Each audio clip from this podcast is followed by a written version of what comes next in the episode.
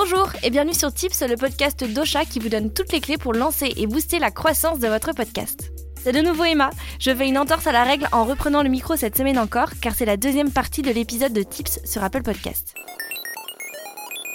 Si vous n'avez pas encore écouté la première partie, eh bien, je vous invite à le faire et à nous rejoindre juste après. Promis, on bouge pas. Si on résume rapidement, pour vous mettre Apple Podcast dans la poche, vous devez aller chercher un maximum d'abonnés, bien choisir votre catégorie, être régulier et régulière et publier souvent. Ça fait déjà beaucoup, je sais, mais il y a encore quelques leviers à votre disposition pour booster la visibilité de votre émission sur Apple Podcast. Les titres et les descriptions de votre podcast et de vos épisodes peuvent avoir un rôle à jouer dans le référencement et la visibilité de votre émission. Sachez tout d'abord qu'Apple déteste quand vous mettez le mot épisode ou le mot podcast dans vos titres. Votre audience sait qu'elle est en train d'écouter un épisode d'un podcast. Pas besoin de l'écrire et de le rappeler à chaque fois. Vous pouvez répéter la question Ensuite, si les titres et les descriptions n'ont pas d'impact réel sur le classement Apple Podcast d'une émission, ils participent grandement à sa découvrabilité. Je veux parler ici de la bonne vieille technique des mots-clés. Plus vous utiliserez de mots-clés dans vos métadonnées, plus vous serez facilement trouvable par vos futurs auditeurs et auditrices. Sachez que ce sont de vrais humains qui mettent en avant les podcasts sur la page d'accueil de la plateforme. Ce ne sont pas des robots. Tous les jours, des dizaines de podcasts sont proposés à une équipe éditoriale qui prend le temps de les écouter et qui choisit ceux qu'elle considère comme ayant une véritable valeur ajoutée pour son audience.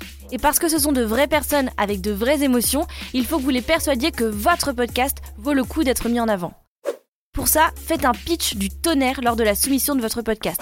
Présentez-vous, présentez en quelques phrases vos épisodes, dites pourquoi vous avez créé votre émission et dans quel but.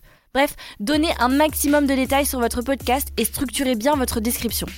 Mettez tout votre cœur dans ce pitch et vous ferez peut-être partie des chanceux et des chanceuses dont le podcast est mis en avant sur Apple.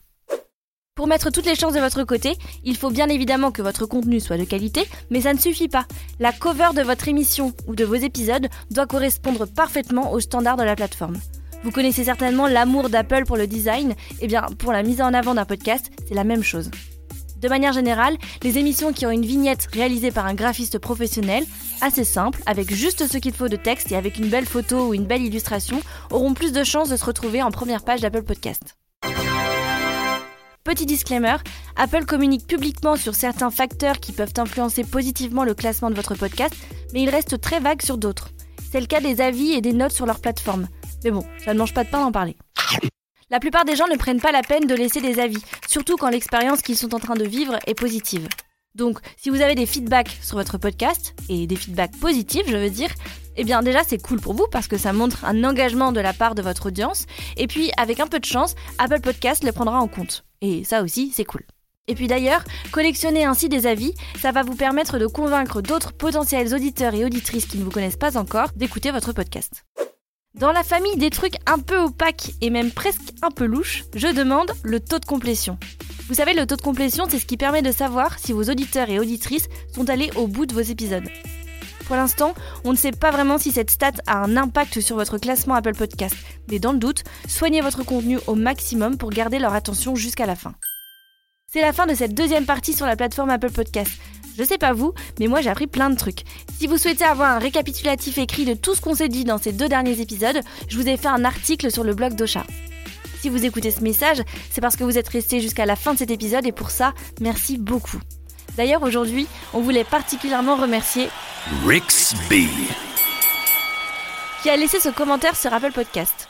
En pleine réflexion sur la création de podcasts, le vôtre tombe à pic. Bravo pour votre capacité de synthèse et votre belle énergie. C'est un plaisir de vous écouter. Je recommande. Merci à toi, Rixby. Si ça vous a plu, vous pouvez nous laisser un avis sur Apple Podcast à votre tour et mettre 5 étoiles sur Spotify et vous pouvez aussi partager cet épisode autour de vous. À la semaine prochaine pour un tout nouvel épisode.